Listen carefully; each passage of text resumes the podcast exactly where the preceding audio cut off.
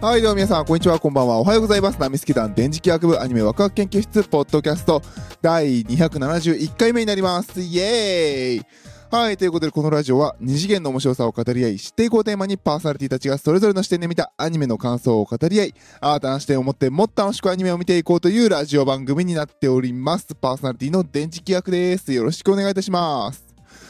はい、ということでね、えー、今回第271回目ということで、フェイトグランドオーダー終局得意点、簡易時間神殿ソロモンの感想になります。イエーイはい、ということでね、えー、っと、なかなかね、すぐに見に行けず、8月ちょっとやばかったからね。あのー、見てきました。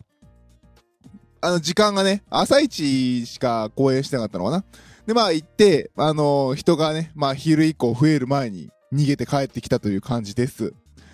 ね、えー、落ち着くまでもうちょっとかなっていう感じですね、あれは。はい、ということでね、えー、ゲーム、フェイトグランドオーダーの、えー、リリース6周年となる記念すべき日、7月30日から、えー劇場特別上映が決定して、えー上映されてますね。最後ですね、焼却された人類史を存続させるため、歴史上の得意を、えー修復すべく日夜活動を続けている、えー人理修復、人理継続保障機関カルデア、えーマスター藤藤丸律香と、えーそのデミサーバントであるマシュ・キリエライトはカルデアの仲間たちに支えられながらいよいよ最終決戦、えー、終局特異点に立ち向かうという、えーお話ですね。今はね、確かゲームって2部みたいな、シーズン2みたいなの入ってるはずなんですけど、あのーごめんなさいね。あのフェイトグランドオーダーを語るに毎回言ってますけど、私はほぼゲームやってないです。一応流行りに乗っかって、ダウンロードはしたけれど、ガチャ、ま、回して、ふーんぐらいで終わってるので、えー、まあ、その程度のやつが喋ってると思って聞いていただければと思います。多分、あのーフェイトグランドオーダーをやられてる方からすると、おいおいお前その程度の知識かよぐらい感じかもしれませんけれど、えー、まあ、これから勉強してくれという気持ちで聞いていただければなと思います。はい、ということでね、あのーフェイトグランドオーダーの、えー最終局面ということで、えーっと、テレビシリーズからね、見てる人はわかりますよね。最初のね、あのー所長が、えー、杉田さんに殺されて、杉田さんじゃねえな。キャラな、キャラ名なんだっけ、あれ。敵ね、敵。内部に潜り込んでいた敵に殺され、まあ、そいつとね、最後戦うと。で、まあ、ね、まあ、タイトルにもなっている通り敵はソロモンだと。えー、ということでね、えー、杉田さん戦うというお話になっております。で、えー、まあ最終回らしく、総力戦っていう感じでしたね。なので、見た感じだと、うわーめっちゃ面白かった、感動した、フェイトグランドオーダー最高っていう感じというよりは、個人的にはね、というよりは、うん、終わったっていう感じでしたね。あの、やっぱ結構長く見続けてきた作品なので、終わったなっていう感じが、えーしますね。あのそうですね、個人的には、あのー間のね、アニメ化されなかった、あのところもね、アニメ化してね、見せてほしいなっていう気は、若干はしましたけどね。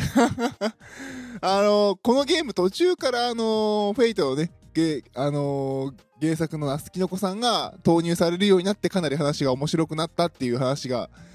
えー聞きかじった話なんですけれど、で、なのであの、序盤はいなかったのであまり人気がない的な話も聞いたことがあるので、だからかなとは思ってますけれど、なんていうのかな、一応こう、さっき言ったように総力戦なんですよ。いろんな過去のね、あの、藤原律香、えー、マシと、あの、旅してきた仲間敵たちが、あの、英霊として、あの、駆けつけて、あの、藤丸たちを助けるっていう、あ、ネタバレごめんなさいね。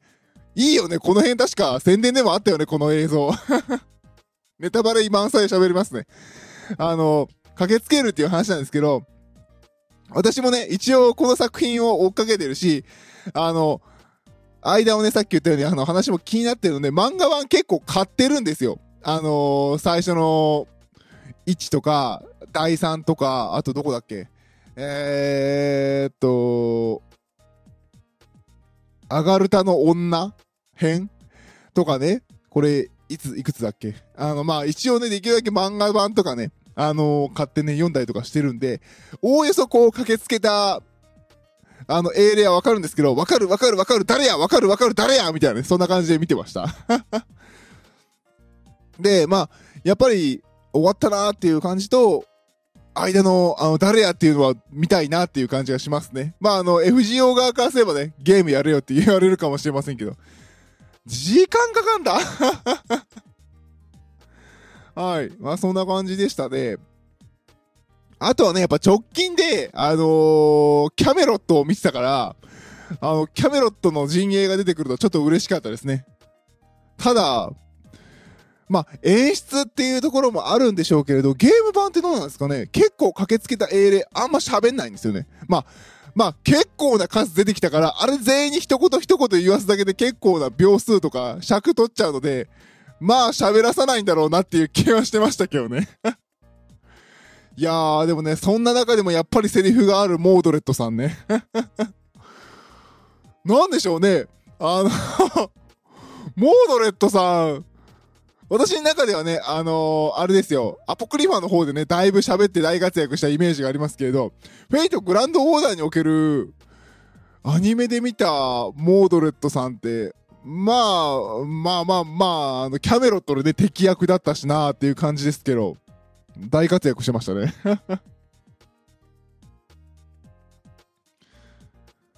で、えー、っと、そうね、あとはね、あのね、若干ね、良くないなと思ったのが、あのー、映画見てて、若干自分の中で答え合わせ感で見てる感があったので、良くないなと途中で気づきましたね。あのー、もうだいぶね、この、最終局面のお話はゲームでは終わってて、いろんな人がね、面白かったとか、あの、そのファンアートとか出てるわけじゃないですか。で、こうファンアートとか、漏れ聞こえるネタバレから、もうあの、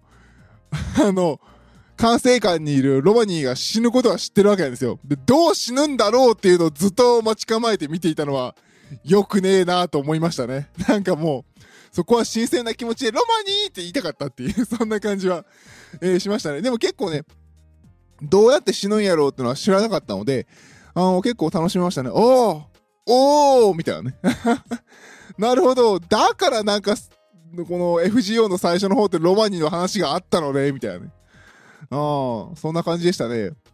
お前それずるいやろ、みたいな。だからダヴィンチちゃんと仲ええんかい、みたいな。そんな感じでしたね。あとは、あの、本当良くないなと思ったのは あの、えっ、ー、と、ダヴィンチちゃんも、なんか今チビキャラになってるんですよね。で、その中でなんかやられるみたいな話があるのを聞いていたので、あの、どこでやられるのか知らなかったので、この 最終局面で勝手にやられるんやろうって思い込んでたから、どこやどこやダメにしちゃやられるの？どこやどこしなへんのかーい？みたいなね。そんな感じで見てしまったのは、あの、ほんと反省してます。申し訳ございません。ダヴィンチちゃんは可愛いままです。あと、そうね、やっぱりあの、そうそう、あの、マッシュがね、一回やられちゃうシーンがあって、そこにこう、あの、なんだろう、敵の攻撃の熱量でこう、体は蒸発したけれど、その魂と盾だけはそこに残っているみたいなね、シーンが出てきて、ああ、これツイッターで見たみたいなね。オタクが蒸発して魂だけ残った絵でしょって思っちゃうのは本当良くないですね。ツイッターは本当良くない。いやーもうね、雑念ばっかりで映画見ちゃいましたね。面白かったですよ。面白かったんですけどね。あとはそうですね、やっぱさっき言ったように、あのー、アニメ版とかいろいろ見てはいたけれど、知らないキャラがね、いくつかいたのは悔しかったね。活躍した中で知らないのがいるのは悔しかったね。さーっと映った中で、あれ誰やっけみたいなのはいいけど、結構いいシーンあったのに、誰って思ったのは悔しかったですね。特にあの、一番最初に召喚された人、あれアサシンなのかなあのー、あの、ショターバージョンのあのアレキサンダー大王と、で、もう一人召喚されたじゃないですか。あれ、誰？あの、最後ギロチン出したあの子誰って思いながら、未だに謎ですね。あのー、このラジオ撮り終わったら、えー、フェイトオータの弟に聞こうと思います。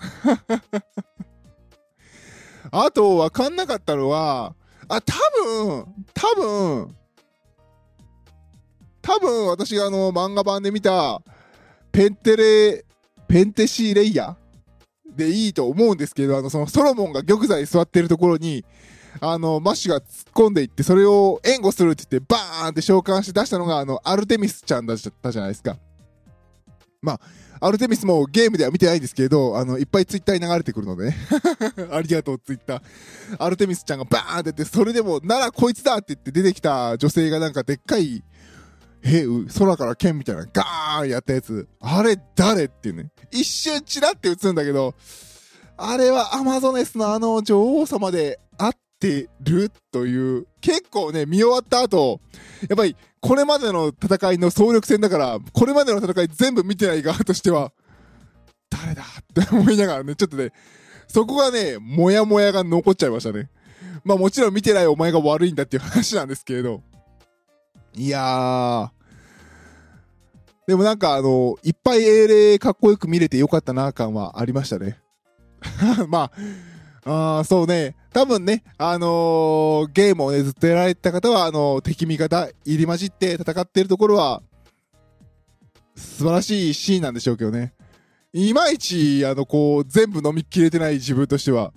あれ、ガウェインさん黒いけど、もしかして別キャラみたいなね。あれ、ガウェインさん黒かったよね。気のせい。うん、とか、あのー、槍のね、あの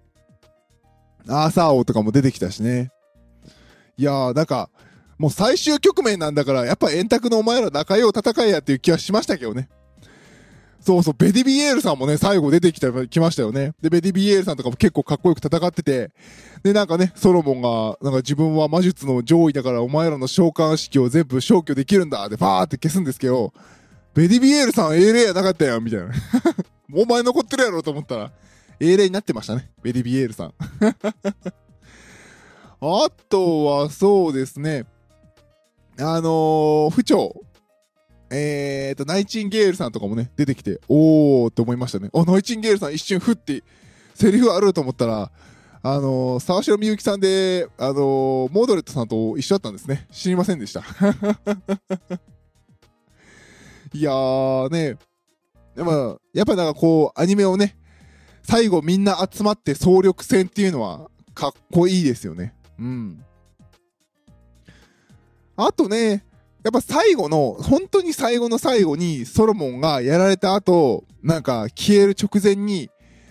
あの、残って藤丸律香と殴り合いするシーン、あそこは良かったですね。あの、自分の消滅死ぬことが決まった瞬間自分の生を感じたと。で、恨みも何もないんだけれど、貴様を止める理由もないし、合理性もないけれども許すことができないんだろうって言って、あの、殴り合うっていうところ、最後本当にソロモンが人間らしくなるっていうところは、一番良かったですね。あそこのシーンがすごく個人的にはお気に入りですね。すごくあの、英霊たちのね、素早いかっこいい超絶作画を殴り、あの、戦いの中に最後残るのが、えー、ボロボロのね、男二人の殴り合いだというのはなかなかに良かったんじゃないかなと思っております。なのでやっぱり終わった後、はい、終わったっていう感じでしたね。マシも死んでなかったっていうね。まあ最後に残る疑問はフォーさん何者っていう感じですけどね。あれゲームやったら答え書いてあるんですかね。いやー。そう。でさ、あの、あれ、そう、ね、いろんな英霊がうわーって駆けつける中さ、あの、駆けつけただけのギルガメッシュさん。お前助けたれやって思うんだけど、よくよく見たらあれギルガメッシュさん、若返った版の金ピカバージョンですかみたいな感じでしたね。いやー、でね。で、まあ最後の最後に、そのソロモンの思いとはどういうことなのかっていうのをね、ギルガメッシュが語って、示して締めるっていうね。なんやろあいつ、ええとこ全部持っていったやん、みたいな感じが、えー、しましたね。いやー、ギルちゃんいいキャラですよね。はい、えー、そのところでね、えー、フェイトグランドオーダー、えー、最終得意点、えー、ソロモンの感想です。なんか、うん、やっぱりね、わー、最高 FGO というよりは、終わったなっていう感じがやっぱりすごく強いですね。なんか、一つの対策を見届けましたっていう感じがしますね。で、あとは、そうですね、やっぱり一つの転換点の作品ですよね。ゲームがすごく売れて、そのお金で、まあ、それこそね、やっぱり宣伝なんですよね。宣伝アニメとして。まあ、なんかアニメの本質に帰ってきた感じしますね。宣伝アニメを。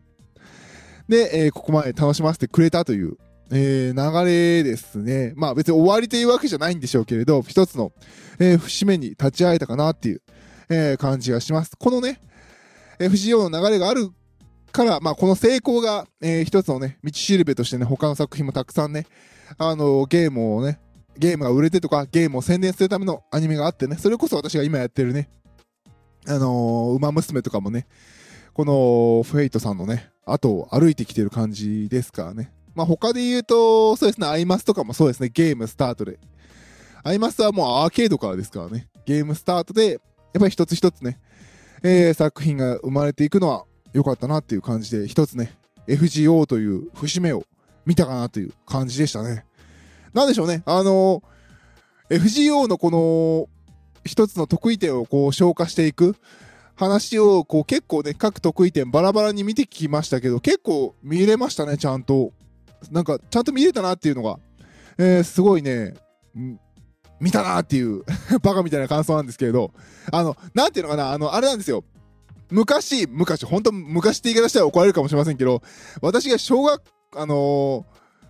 小学校の頃とかによく言われたのが、スター・ウォーズって面白かったんだよとかね、親が言ってて、で、でも子供心的に不思議だったんですよ、スター・ウォーズって。エピソード4とか3とかからでしたっけ？がね、あの、10、